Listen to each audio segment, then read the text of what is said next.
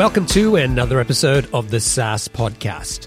I'm your host, Omer Khan, and this is the show where I interview proven founders and industry experts who share their stories, strategies, and insights to help you build, launch, and grow your SaaS business.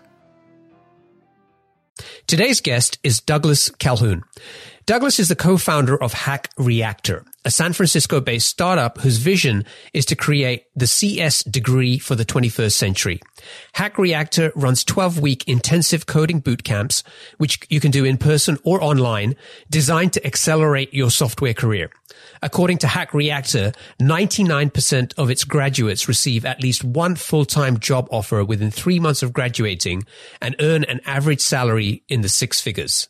Are you looking to sell your online business or buy one to start your entrepreneurial journey? Discover exciting opportunities with boopos.com. Boopos is the number one platform for buying and selling profitable online businesses and the first to offer built-in acquisition financing for qualified buyers. At boopos.com, you can explore their exclusive listings, browse listings from other marketplaces, or submit your own deal for approval. Boopos can offer pre-approved financing for recurring revenue businesses, allowing you to access fast funding with no personal guarantees. And their experienced M&A advisory team supports you every step of the way. To learn more, visit saasclub.io slash boopos. That's saasclub.io slash B O O P O S. Sign up today and get qualified to sell your business or find your next deal.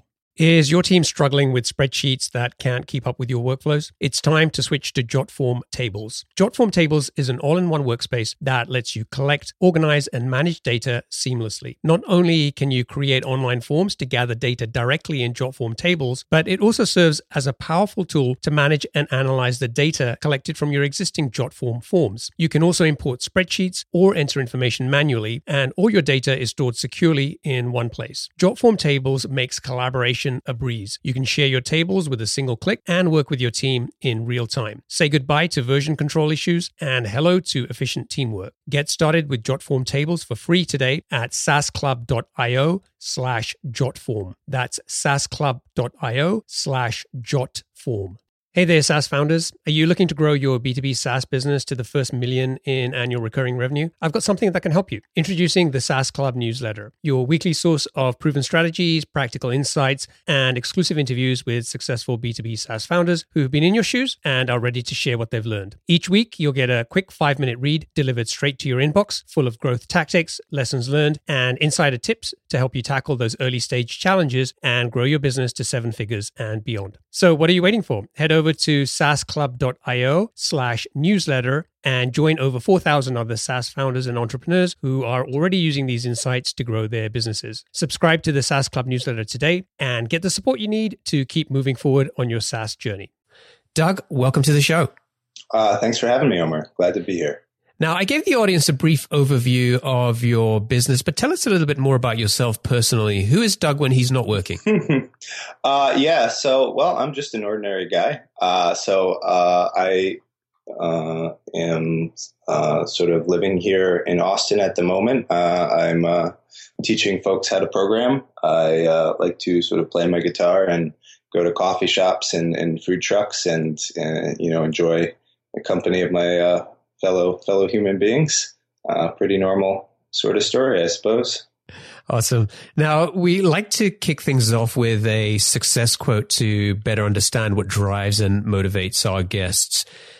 Do you have a favorite quote?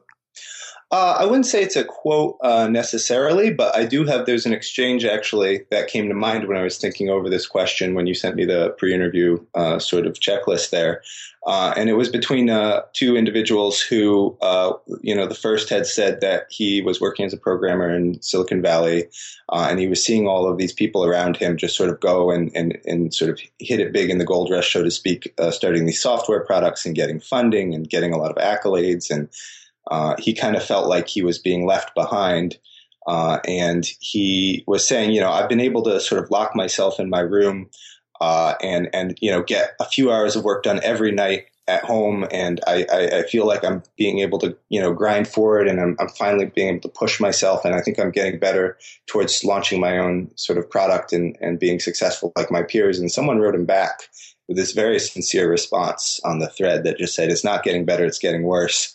uh, you know, this, you know, you will never keep up with someone who has a natural passion for what they're doing and is excited uh, and sort of thinking about it in the shower and thinking about it on the walk to work and and sort of you know always sort of mentioning it to their sort of friends and colleagues and, and sort of weaving it into their life uh, and and you'll never be able to compete with that sort of natural enthusiasm uh, and passion by sort of grinding it out. And that was really you know for some reason you know I read all sorts of things all day on the internet but that one really has stuck with me uh, as their sort of right mindset in, in terms of going into this uh, sort of uh, line of in, human endeavor um, to really find something that sort of aligns with you at a deeper level. Why, uh, why, why did it resonate with you personally? Was there something in, in your own life that, that kind of resonated? Yeah, I think that I, you know, I've always sort of, you know, this entrepreneurial idea of sort of, you know, doing your own thing and having something greater than a paycheck has sort of been tickling at the back of my mind, uh, you know, for a long, long time. And I guess sort of uh, after graduating from college, maybe the first decade, my, my whole 20s, uh, was spent sort of doing things that felt like the right thing to do, quote unquote.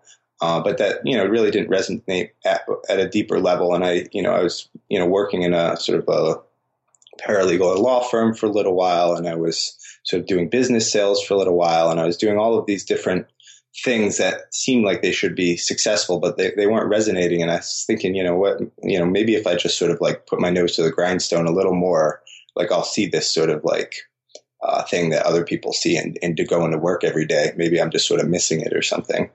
Uh, and then I, you know, that was one of the moments that I really realized that you got to search out something. You know, it's not that you make partner and then figure out, you know, which sailboat to buy, but you really got to find something uh, that resonates with you at a deeper level. And, and when you find that, then you know, uh, you know, uh, you know, the old saw is you never, you never have to work again. So if you find something you love doing. Let's uh, let's talk more about you and your background. Um, now, from what I understand, you started out on on the CS path to get a, a computer science degree, but that's not that didn't quite work out, right? What happened there? Yeah, so I mean, I had taken, uh, you know, I came from a very small town, uh, and sort of our, our shop teacher taught, you know, HTML and CSS as his a sort of elective course in my very small high school graduating class of about 100. And I, you know, that, that resonated with me. I was making sort of websites for, you know, my video games that I liked to play when I was in high school. And uh, I was making websites like talking about strategy for how to play Warcraft 2 the right way and win. Uh, and I thought, oh, this programming stuff is, is really, you know, something that I think, you know, could be uh, really interesting. Uh, and I got to college and I sort of like sat in the back of the class and, and in the CS 101 class and the sort of professor was up front. We, nobody had computers in front of them. There wasn't any sort of experiential component uh, in the classroom. And he's sort of up there, sort of, okay, exercise three from the textbook from your homework was this and sort of writing on the whiteboard. And I just was, you know, and there was a lab component, but it was somewhat disconnected from the rest of the class. But it really, uh, you know, it, it, I got really turned off. I thought this is really boring. I thought, you know, I was, you know, programming was supposed to be fun. Uh, it turned out that the way it was being taught in a traditional CS uh, program was was not really resonating with me. So I ended up going and being an international studies major uh, and going on a sort of you know decade in the wilderness of, of trying to figure out uh, what what was interesting to me before I finally sort of chanced back on it again uh, many years down the road.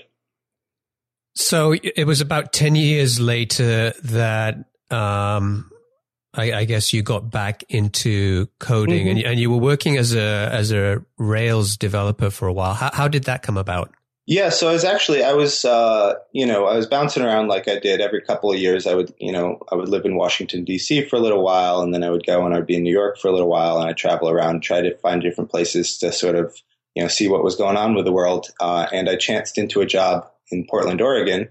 I had come, I flew out to visit a friend, bought a one way ticket and chanced into a, you know, he said, first day I was there, he said, Oh, come, come have lunch with my, my work friends. I ended up sitting down next to the HR manager. Turned out that was a company called Survey Monkey. And I, I, I worked as a, you know, I actually talked my way into a job as a sort of, you know, ticketed tech support, basically, uh, just sitting there and answering people's questions about bugs they found in the code or they got locked out of their account because of this or that. Uh, and uh, in, in the course of that, I came across uh, some, you know, working developers. Probably the first time I'd ever sort of, you know, met a real programmer face to face, honestly. Uh, and I really just was, uh, you know, sort of a bit starstruck uh, you know, I, I had like, a, you know, I had to go to lunch at like my, my lunch break was like 1230 to 1.30, but they, you know, they went for one lunch at 11 and then went for a second lunch at two. And like, you know, uh, you know, basically had the run of the place and, and were paid really well and treated really well and, and were enthused about what they were doing. And I said, you know, that's what I want. Uh, so I actually, you know, I went to the library. I checked out one book on PHP, one on JavaScript, one on Ruby, one on, you know, uh, Python. I thought, you know, if I just sit down and read all these books, um, then I'll definitely become a developer. And of course, it didn't, you know, I got through, you know, half of every single textbook and thought I have no idea what I'm doing. And uh, I actually sort of kind of gave up on it for a bit uh, until I learned that, uh, you know, I was uh, traveling around Southeast Asia actually for a little bit and, and came across a Hacker News post uh, advertising some random guy in San Francisco was going to teach people how to code. So I, you know, I was in Kuala Lumpur, Malaysia at 4 a.m. I got on a Skype call with him and sort of told him my story and learned a bit about his background. And he said, "Yeah, we're going to do this thing. Uh, come on down." And ended up uh, chancing into an opportunity to work with him and some other folks. Uh, you know, in a sort of uh, experiential in classroom environment where we are doing a lot of like writing and sharing of code with each other, pair programming, great stuff like that. Uh, and that's how I ended up breaking into the industry and got a job as a Ruby on Rails developer. How how long did you spend learning to code before you got a job as a developer? Oh well, you know, so I mean, it was sort of a fits and spurts sort of thing. I had been fiddling with HTML and CSS for a long, long time, and then uh, that sort of experience of of sort of quitting my job at SurveyMonkey and checking out a giant stack of textbooks and sort of wandering in the wilderness for a little bit, and then finally making it. Probably that took me maybe around, uh, you know, less than a year probably at that point, maybe six months even before I landed that first job as a as a Rails developer. Now, if you look back at the day that you started that CS degree, if that experience for you hadn't been the way it was and had engaged you more, do you do you think you would have maybe spent another decade as a as a developer? Is do you feel like you lost a decade? Uh, you know, it's really it's hard to say. You know, what what if this had happened? What if that happened? I definitely don't feel that I lost a decade because I had so many sort of rich human experiences uh, in that time. You know, I, I, you know, from a sort of career standpoint, if you ask my mother, she would probably, you know, kind of uh, shake her head a little bit that I spent, you know, you know, just you know, I was again, I was, but you know, in, in addition to doing the sort of crappy, you know, enterprise B2B sales and, and sort of doing the law firm thing where I didn't really feel, uh, you know, like I was almost like this robot that sort of filled out forms and uh, sat at a desk and, you know, wasn't really true to myself at all. I did, I grew a lot as a, as a person and, and, and, and in all dimensions. And I actually think, you know, now working with folks, uh, a lot of the folks who come through Hack Reactor are sort of career switchers or, or folks that are at least a few years out of college uh, at, at a minimum and have tried a few things.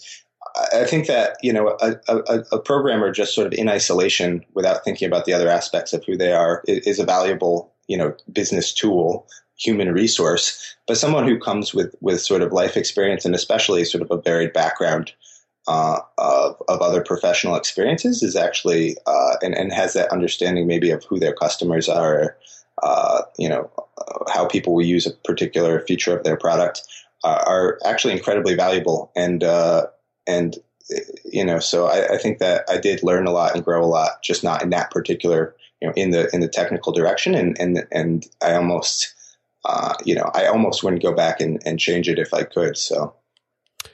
Okay, so uh, you were working as a, a Rails developer, I think, in around 2012, and then later that year you launched Hack Reactor. Where, where did the idea for that business come from? Yeah, so there were. Uh, this was, you know, at a time, and this is still at the time in San Francisco, where there's just a massive, massive need uh, for folks with these technical skills uh, able to program web applications, uh, and we were starting to see a few of this new model of education, a few of these types of schools, uh, just starting, you know, kind of, uh, you know, have their first classes. Um, and and one of you know there's a group of us, myself and my co-founders Tony, Shawn, and Marcus, uh, we were sort of getting together uh, sort of late at night. I was commuting across the bay. It was an hour and a half each way from Berkeley, where I was living, down to the Haight on the far, you know, western side of, of San Francisco proper, uh, to get together late at night to sort of discuss this phenomenon uh, that we were aware of happening in our industry and talk about how would we sort of take the folks that we knew that we really, you know, our friends and colleagues uh, who were non-technical, how would we kind of get them in on this sort of gold rush of, of, of jobs? Because this was, you know, people, you know, the 2007 sort of financial, uh, not, you know, recession, but whatever that was, uh, was still fresh on everyone's mind. We were definitely in the group, the demographic of folks who really uh, got hit hard by the unemployment uh, we all had friends who were sort of struggling to find meaningful work, work that you know uh, sort of used the best of their talents, uh, and and uh, you know that that that was sort of the zeitgeist in which we were uh, sort of operating. Uh, Marcus, one of the co-founders, had been teaching internally in Twitter, and you know teaching some of their non-technical staff because he was working at Twitter at the time. some some basic programming skills, and, and we really sort of got the uh, got the itch that we could do this, you know, and, and provide a really valuable service and, and grow a business as well. Okay, so you got this idea. Sounds good. How did you how did you go about getting started? Yeah, so I mean, we just basically started uh, sort of putting ourselves out there. You know, finding the w- watering holes that we knew our, our target target audience, our, our potential students, and ourselves were hanging out at in. Uh, you know, the Hacker News, the the Reddit uh, programming related subreddits uh, on Stack Overflow on various sort of forums like that, and we started just sort of engaging with people, uh, you know, helping them get unstuck on small problems that they were posting. Uh, and saying, "Hey, have you ever considered, uh, you know, uh, investing in a, a sort of full-time learning experience to make the transition into a professional developer role?" And from there, it was a lot of just engaging with people, explaining the potential, explaining what we were offering, and, and, sort of feeling them out as well, and, and then making an honest assessment with them. Do you think this is something that could be successful to get you where you want to be, uh, personally and professionally? Okay, and uh, how many people were you able to to get on board as as paying customers when you launched? Yeah, so our first class had 15 students. Uh, and do you, do you remember how much you were charging them? Uh, yeah, we were charging about fifteen thousand dollars. Wow. Mm-hmm. Yep. And you know, again, folks are, are this is a you know you know our, our, our competitors are charging hundreds of thousands of dollars. Those being traditional universities. Uh, and uh, you know, I think we're giving a better return on investment uh, by far. So yeah, I think um, I, I know you charge uh, a little bit more than that these days. I think it's about mm-hmm. seventeen or eighteen thousand. Mm-hmm. Um, but now you have a track record. You mm-hmm. have, um, you know, had hundreds of people pass through this program. Uh, I talked about some of those stats at the beginning that you can say that, you know, 99% of people who graduate get a full-time job offer within three months. The average you know, salary they're earning is in the six figures. That's all great stuff. And I think that's great proof for people to be willing to come and spend that kind of money with you. But when you started, you didn't have any of that. So mm-hmm. how, how did you convince people to give you that kind of money? Uh, it was really down to having, you know, just real human conversations with folks and, and talking through it with them and, and, and uh, convincing them what we felt, which was that uh, with uh, you know an outlay of, of time and effort and also money uh, you know that we had from personal experience uh, you know confidence that folks could make this uh, transition successfully if they had the right mindset and the right preparation and the right motivation. And then you know i would sit in you know for the first nine months i did almost nothing but take people out for coffee folks would say hey i'm interested uh, kind of curious about what you guys are doing. Maybe it's right for me, or maybe it isn't. And I would say that's great. Come down. Uh, you know, check out uh, our sort of offices. I'll you know take you out for coffee. We'll sit down and talk about your your sort of situation.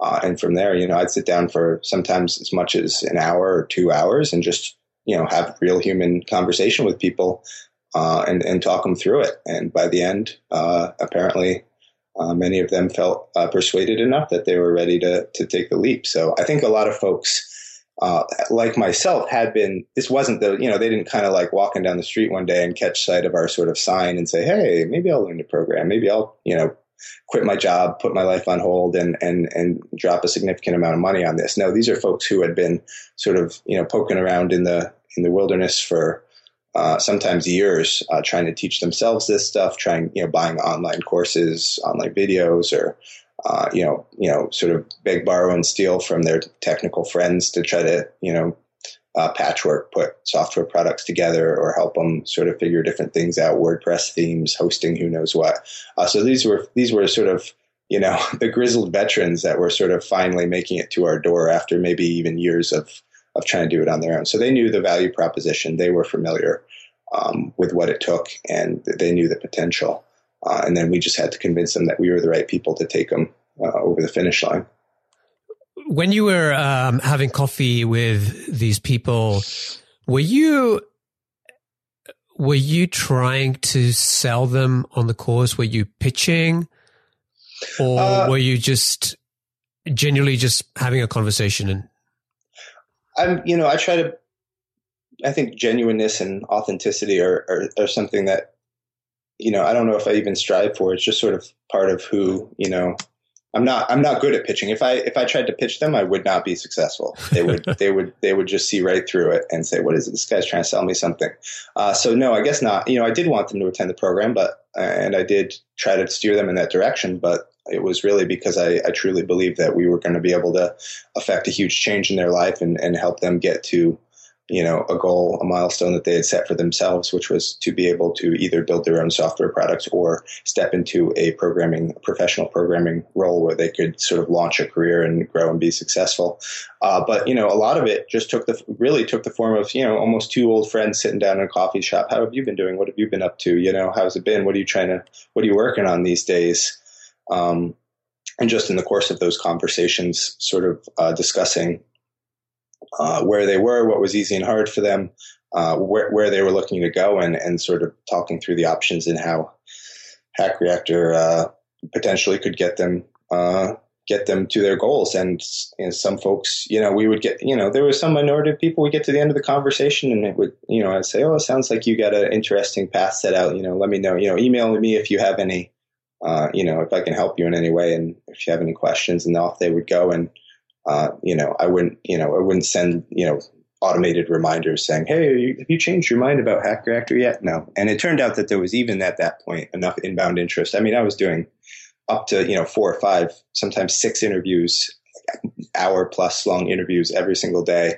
Uh, which was exhausting, but that, you know, even in those early days, even during, I'm thinking now during the first class, there were that many people who were interested uh, in what we were offering. So are you an entrepreneur looking to buy a profitable online business or a founder ready to sell? Boopos is the number one platform for buying and selling profitable online businesses. With their exclusive listings, as well as listings from other marketplaces, and the option to submit your own deal for approval, Boopos has you covered. Plus, they're the first to offer built in acquisition financing for qualified buyers of recurring revenue businesses, allowing you to access fast funding without personal guarantees and their experienced M&A advisory team supports you every step of the way. To learn more, visit saasclub.io slash boopos. That's saasclub.io slash B-O-O-P-O-S. Sign up today and get qualified to start your entrepreneurial journey or sell your business at the right valuation with boopos.com.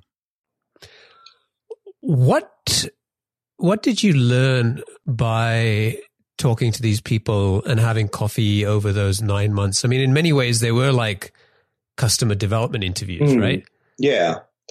Uh, I, I, mean, well, you know, first of all, I learned that I could speak as a sort of, you know, prior to this experience, I had, you know, never really risen above the, the level of sort of account executive or whatever you want to, you know, account manager, sales person, you know, support staff. I, you know, to, to represent an entire business felt very sort of foreign to me and a little bit scary. So I definitely, uh, learned a lot about myself and how to sort of, uh, you know, uh, take take ownership of of of that role and uh, you know feel confident and and represent my company well. Uh, and then I just I think if anything, you know, just talking to probably several hundred people over those nine months, I, I think I just sort of you know, had a sort of realization about at least that segment of humanity. Everybody's, you know, we're coming from different backgrounds. Where some of us went to, you know, I'd meet people who went to Harvard and then got, you know, six figure law jobs and had worked in white shoe law firms ever since. I'd meet people who, you know, had been bumming around the country and hadn't had a permanent home in, you know, months or years and just sort of like taking everything as it comes. And I'd meet people with all sorts of different backgrounds. And, you know, there was a sort of core, common core of sort of uh, humanness and, and, and everybody, everybody's story was unique, but everybody's story kind of sounded exactly the same, kind of, you know, out there trying to figure it out, figure out what's right for them, what they wanted to do with their sort of time on earth and, and, uh, you know, hear about how they were trying to get there. So it's sort of a Norman Rockwell sort of style lesson, I guess. What is it that you guys do at Hack Reactor that is different to uh, other ways that people could learn to code. I, I, guess on the one end, we've got of the spectrum books, maybe online courses, which is basically, you know, just watching videos. And on the other extreme of the scale, we've got um, a, you know, full blown degree um, and I guess you guys are somewhere in the middle there. yeah. What makes you different? Yeah, so I mean, I think it's different. Uh, we're yeah, I, I, can see how we might be in the middle there, and I think that uh, you know it's it's not necessarily a linear spectrum. It might be a, a sort of network graph uh, style, but there are a lot of different ways to learn to code, obviously, and I I tried several of them. Right, I tried sort of uh, you know teaching myself out of textbooks. I tried building my own websites out of just sort of messing around uh, fiddling around and trying to see what I could figure out on my own. I took sort of a formal classes. Uh, you know, from the from the perspective of oh, why you know, so one of the early criticisms we faced uh, quite frequently is oh, all of this stuff is available online for free. Why don't why would you pay someone for this? You just just go online and and you know use Stack Overflow. You can figure it out. Uh, and it turns out that trying to teach yourself to code can be incredibly frustrating. It, for almost everybody, is incredibly frustrating because there are so many resources. Yeah, there are a lot of resources out there, but it's sort of this jumbled, you know, you know, it's almost a curation problem. There's just so much out there and they don't, uh, you know, fit together well. And a lot of the resources are, are people's sort of personal blogs and they're, they're putting stuff up there for other, you know, reasons because they would like you to subscribe to this or that. And, uh, so, you know, it's, it's hard to get a cohesive path, uh, from, you know, not really even knowing your options to sort of what is programming, what can it do for me, uh, to you know how should which which sort of specialty should I study uh, to even you know what skills do I need in what order uh, you know and then there's just so many waypoints in between uh, and and it can also be incredibly you know uh, besides being sort of like lost in the wilderness with this tangled mess of different options of what to learn next is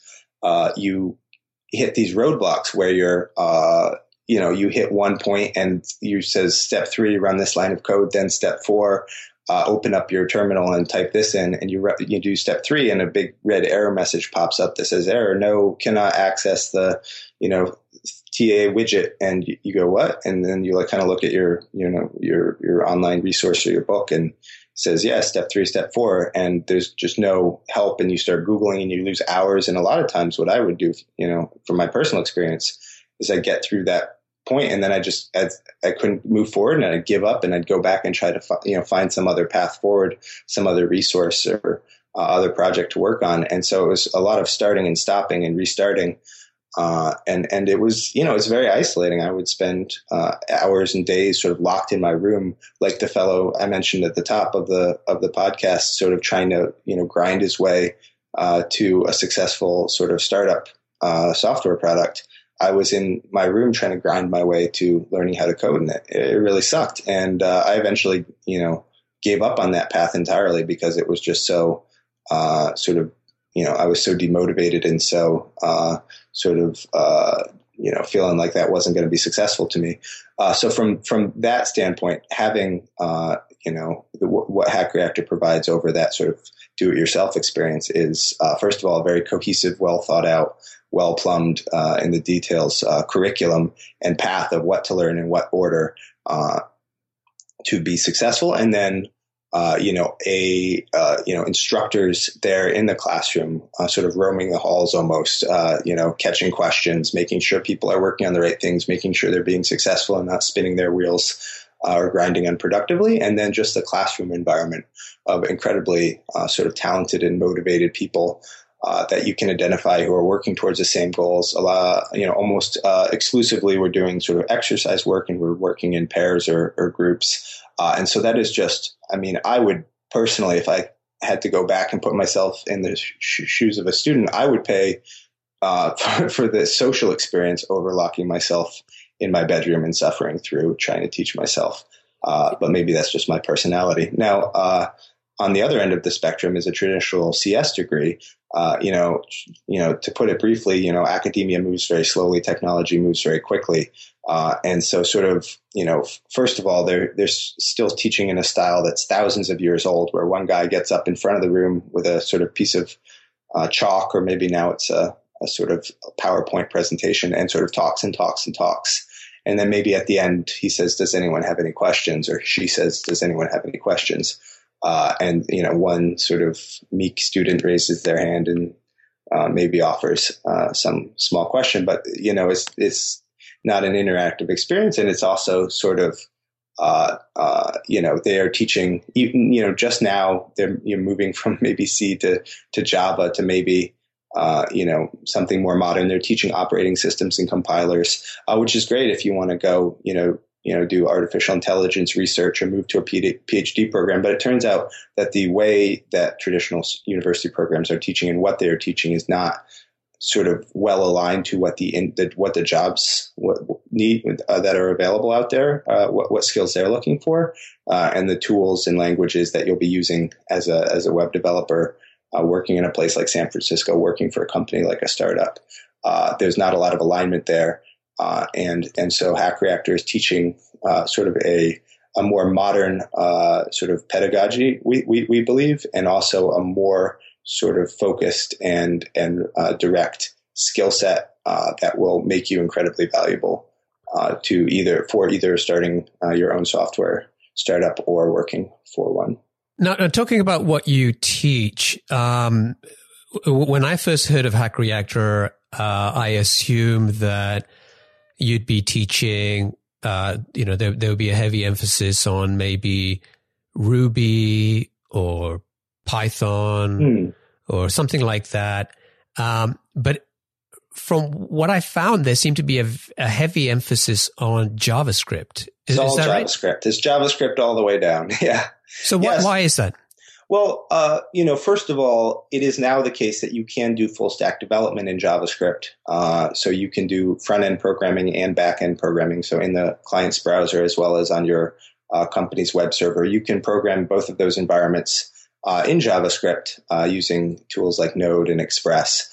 Uh, and there are certain advantages if you Google isomorphic JavaScript, you can learn about some of them. But I'm actually not, you know, I'm not so uh, incredibly sold on that. Uh, but it turns out, uh, you know, more to the point, uh, the, the world, the, the web is moving uh, to this sort of, uh, you know, from this old, when the web was first envisioned, when HTML and CSS first came out, and even in the early days of JavaScript, back in that Netscape world, web pages were, it's sort of like reading a newspaper, right? You sort of, you load the content onto the screen, you you know scroll up and down, you read all the you know, uh, news articles on that page, and then you sort of click on the link that you know you know turns the page, throws that old page away, uh, and opens this new page uh, from scratch. And that's the way the web used to work, uh, and it was very server heavy. A lot of the programming uh, happened on the server side. Uh, where there was, you know, you could use any language like Python or like C or Perl or Ruby or whatever, Java, whatever you wanted to. so that world is is is has been and continues to disappear and, and it's being replaced by a world uh, of not websites but web applications things like things like google map or gmail is the classic example where you're clicking around on your different messages there's a lot of interactivity things are changing on the page but you're not you know the page doesn't go blank and you don't wait until a new page shows up and then all of the things that you typed into your uh, compose uh, new email box sort of disappear because you sort of clicked on a different message or something. Uh, you know, now we are living in a world of sort of web applications where you need a, a lot of sort of uh, live updating of the screen, and that is all done uh, in JavaScript. JavaScript is the only scripting language that runs on the client side in your user's web browser.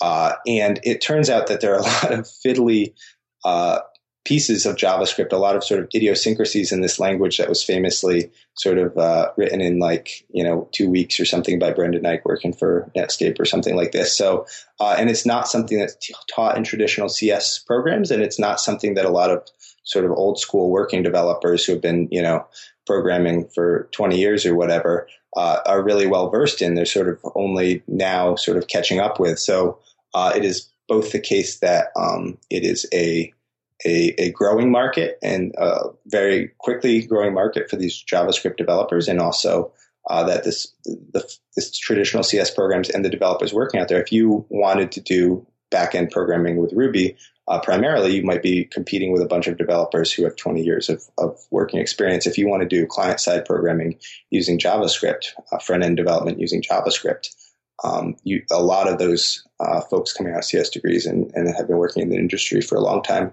uh, are not uh, are not competing with you for those jobs. And it also turns out that front end development using JavaScript is a, a world in which is, sort of a nice place uh, for entry level developers to take their first steps for a lot of reasons.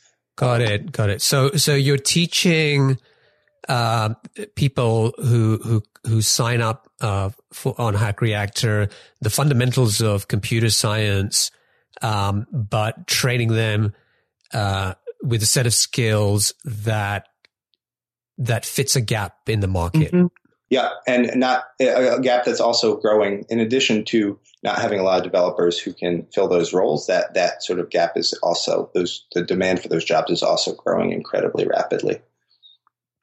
Got it. Is there an example you can share with me of a success story? Um, somebody who who maybe wasn't doing so well. Signed up for Hack Reactor, and lived happily ever after. Yeah, I mean there are hundreds of those stories. Uh, we have a, a, a, sort of all alumni event uh, that's coming up in in uh, middle of July, where we have 800 of our alumni coming back to uh, uh, you know celebrate uh, Hack Reactor's success and their success. So I mean, there's just like names and faces come flooding to mind when you ask me that question. But one in particular that I'll remember forever because he was very expressive gentleman, and also it was a story that happened very early he, uh, in our sort of uh, journey.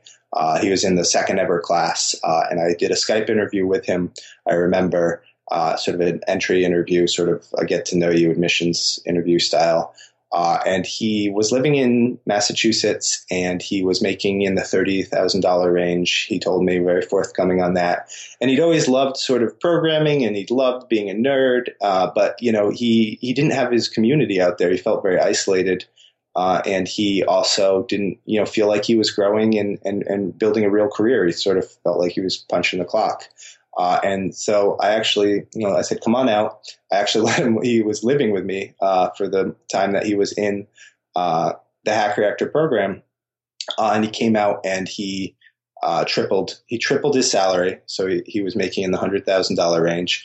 Uh, he, he was over the moon ecstatic. and he was, you know, he was surrounded by people in the classroom uh, and in his workplace that really got him, who valued, uh, you know, the things that he valued, uh, were excited about the nerdy things that he was excited about, uh, and uh, just sort of, I just remember his reaction when he got that offer letter. I remember exactly sort of what he was wearing, where he was sitting, who was around when he got that offer letter for the job coming out of Hack Reactor that was that tripled his salary uh, and led him onto a path. Now he's, you know, he's in, in, charge of his own code base at the company he works for currently. He's making north of $150,000. This is, you know, less than two years after, maybe a year after he graduated, year and a half. Uh, and is just doing fantastically. He's, uh, you know, uh, so that is just one of many, many stories. Uh. okay, great. Now, a lot of people listening to this um, are going to be entrepreneurs who will say, okay, that's fine, but I'm not looking to get a job as a developer. Uh, I'm, I'm building my own business. Mm-hmm. Um, what would you say to those people and why do you think that hack reactor is something that they should also pay attention to? Yeah, I mean, I have uh, totally, I totally identify uh, with the sort of potential skepticism there. Who's people who say, "Well, I don't want to be a working developer." Uh, it turns out, in my personal experience, and, and also from working with a lot of different folks, that the power that you have by being able to even make small changes. Uh, you may not go whole hog and become a professional developer, but whatever path you choose, you know, if you the more technical background you have, the better understanding of the web ecosystem, the more sort of ability to to to mess around, get your hands dirty in the code base, uh, make small changes. It, it just gives you, I've heard 10x, and I, really, you know, that sounds very hyperbolic, but it, it really does feel that way to me personally. Uh, the, the, the power that you have in, in terms of you know, I just, I just so many stories again flooding to my mind from these hundreds of people that I've worked with. Folks who say, you know, I have these developers. They're in, you know, on the far side of the world. Uh, they're sort of steeped in a different, uh, tr- you know, sort of software tradition. They use a sort of outdated uh, tech stack, uh, and I only I communicate with them once a day. And if I want a small change, I write them an email or, or explain to them what I want. They go, I go to bed. I wake up the next morning. It's not quite right. Uh, if I'm frustrated, it's not you know it's not to my vision and and, uh, you know I feel a bit powerless. Uh, and you know I you know I'm talking to I'm actually teaching a guy right now who has a he's a site in uh, in Mexico, they do, you know, I think they said they do, they have thousands of customers, like paying customers, sort of a B2B enterprise. He showed me their website. It's just a mess. And, and, and just the emotion in his voice when he talked about what his, his site was compared to what he wanted it to be. Um, it, you know, it's just, it gives you an incredible power, both in terms of, of, of sort of ma- making manifest your vision for a software product and also to be able to iterate rapidly, not have to wait uh, sort of overnight uh, or, or, you know, even in the professional development sphere, days, weeks, months is not unusual to make, you know, somewhat, you know, small to medium sized changes uh, in a code base to be able to sort of get in there and, and, know exactly what you want and then make it happen is, is incredibly liberating and incredibly gives you an incredible power. So great. Okay, Doug, it's now time for our lightning round. I'm going to ask you a series of questions and I'd like you to answer them as quickly as you can. Are you ready? Sure. All right. Let's do it. What, what's the best piece of business advice that you ever received? Uh, probably something along uh, uh, the lines of don't sweat the small stuff. Uh, yeah, it's just there's so many so many you know career ending sort of disasters will happen to you in your business, and it turns out in retrospect they were only speed bumps uh, on the path to eventual success. What book would you recommend to our audience, and why? Uh, so I love to read. I'm a, definitely an information addict, but I don't read books very often at all. Uh, uh, I actually, if I had to give a piece, someone a piece of advice on, on where to sort of spend their time, uh, sort of learning about the world around them, I would uh, give them a tip that if you uh, go to reddit.com slash rrandom, uh, you can, I, I, love to, when I sort of need some time to sort of let my mind wander, uh, instead of picking up a book, I actually click on that button a bunch of times. It brings up a random subreddit community, and it's a very insightful look into a lot of different folks, uh, what they're working on and what they're doing. So that's where I go for uh, sometimes for information and, and, and inspiration. What's one attribute or characteristic in your mind of a successful entrepreneur? Uh, definitely, I would say sort of dogged persistence. Uh, I just, I, I, really do believe that the path to success uh, leads uh, through failure after failure after failure, failed attempt after failed attempt after failed attempt. And I often tell folks who I'm teaching, I say the only people who don't end up learning this stuff are the people who stop trying. Uh, so, uh, you know, I, I, I would, I would say, yeah, just the ability to shake it off and keep moving forward. What's your favorite personal productivity tool or habit? Oh yeah, so uh, you know, I, I love I go for long walks. I like to sort of listen to podcasts and walk around, especially at night through sort of neighborhoods, uh, and just sort of let my mind wander there. Uh, the other thing that uh, I would say uh, has been really uh, helpful for me is I do about 20 minutes of yoga once or twice a day. I try to do sort of like the mindfulness mindfulness meditation thing. I even attended a 10 day course on it uh, and have tried to integrate a sort of meditation practice into my life, I find it I, I cannot I cannot get uh, get it you know sort of um, moving. So uh, what I actually found is by doing some yoga, and it doesn't you know yoga is not doesn't need to be what they do in the gym and follow. Okay, this is downward dog, and this is but just sort of sort of even you know maybe even throw that loaded term yoga away and just say sort of just stretching uh, and some different sort of uh, sort of movement based uh, strength building and balance exercises while uh, sort of uh, doing that mindfulness thing of sort of throwing away conscious thoughts and, and sort of trying to, uh, you know, find a, a, sort of emotional peace uh, has been really you know, sort of transformational in my ability to sort of like center myself. If uh, you had to start over tomorrow, what type of business would you go and build? In other words, what are some of the crazy ideas that you have that mm-hmm. you you wish you could go and work on? Oh yeah, I mean, there's I just crazy ideas like a lot of us they pile up in a in a Word document somewhere, folder somewhere. Uh, so one that has been big on my mind is uh, sort of Airbnb for so well. So I I really like uh, ideas that have a sense of community, building a community around them. Uh, anything in that direction instead of building a software product. How can you build a community first and then build a product to serve that community.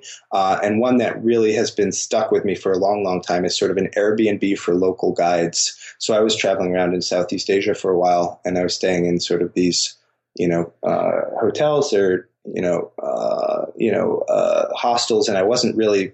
I what I really wanted more than anything was to make a real connection with a local uh, person and, and, like learn about their life and what is interesting to them in their area and have them take me around to their favorite sort of coffee shops or hang out with their, you know, seeing their crowd. Uh, so anything that uh, I would really like to see a product built, sort of an Airbnb for local guides, where you could go to a foreign country or a foreign place and look up sort of a, you know, with Yelp reviews, people who would be willing to sort of take you around the city, uh, you know, or the or the place that they are uh, and show you around from a local's perspective. Something like that would be amazing. That's an interesting idea. All right. If you had to start, I've already asked you that. What's an interesting or fun fact about you that most people don't know? Uh, so right now I'm uh, technically homeless. Uh, I'm traveling around the country. I was last month in uh, San Francisco, this month in Austin. Uh, next month I'll be in LA, uh, starting small, you know, learning programs for folks and and teaching in these different locations. Uh, so uh, I'm, uh, you know, I'm technically, I suppose, I don't have a, a permanent place of residence. Uh, I don't know if I can apply for some government benefits or something, but uh, it's been awesome. and finally, what is one of your most important passions outside of your work? Oh yeah, uh, so I've definitely mentioned a few already, but you know, I've been on a big push for the last couple of years towards less consumption and more creation, and that could be in the business realm, that could be in the programming realm, writing. Uh, I love to draw on my sort of iPad, uh, so different drawing apps. I, lo- I, love to play the guitar. Uh, anything that has to do with creating uh, is, is a passion of mine. Awesome. Doug, I want to thank you for joining me today and sharing your experiences and insights with our audience. And thank you for letting us get to know you a little better personally as well. Now, if folks want to find out more about Hack Reactor, they can go to hackreactor.com. And if they want to get in touch with you, what's the best way for them to do that? Yeah, uh, Doug at hackreactor.com. So D O U G at hackreactor.com. I'll, I'll try to send you at least a short note uh, in reply. Happy to hear from everyone. Thanks again uh, for having me, Omer, and, and thank you to your audience for uh, joining us. Yeah, it's been a pleasure. Thanks, Doug. Cheers. Do you dream of owning a profitable online business or are you looking to sell yours? Boopos.com is the number one platform for entrepreneurs and founders alike. With Boopos, you can discover exclusive listings, browse listings from other marketplaces, or submit your own deal for approval. As the first platform to offer built in acquisition financing for qualified buyers, Boopos makes it easier than ever to acquire a recurring revenue business without personal guarantees. Their experienced M&A advisory team is dedicated to supporting you throughout the process, ensuring a smooth transaction. Don't miss out on this exciting opportunity. To learn more, visit saasclub.io slash boopos. That's saasclub.io slash B-O-O-P-O-S. Sign up today and get qualified to sell your business or find your next venture. Are you still wrestling with rigid spreadsheets that slow down your team? Jotform Tables is a solution you've been looking for. Jotform Tables combines the power of a spreadsheet with the flexibility of a database. You can collect your data through customizable online forms, and Jotform Tables automatically organizes and stores all the data submitted through your Jotform forms. You can also import and export files and collaborate with your team effortlessly. All changes are synced in real time, so everyone is always on the same page. But Jotform Tables is more than just a spreadsheet alternative with conditional formatting, data visualization, and more than 250 integrations. It's a complete productivity platform for your team. You can even automate tasks and workflows to save time. Ready to centralize your data, boost your team's efficiency, and take your productivity to new heights? Sign up for free at saasclub.io slash jotform. That's saasclub.io slash jotform. Hey, are you struggling to grow your SaaS business? Well, you're not alone. But the good news is you don't have to settle for slow growth. The right tools can be a growth game changer. And that's where the SaaS Toolkit comes in. This free guide cuts through the noise and shows you the 12 essential types of tools successful SaaS startups have used to get to seven figures and beyond. It gives you specific examples and makes practical recommendations to help you find the perfect growth tools for your needs. So stop feeling stuck. Visit thesaastoolkit.com to download your free copy and unlock the growth potential you've been missing. That's thesaastoolkit.com.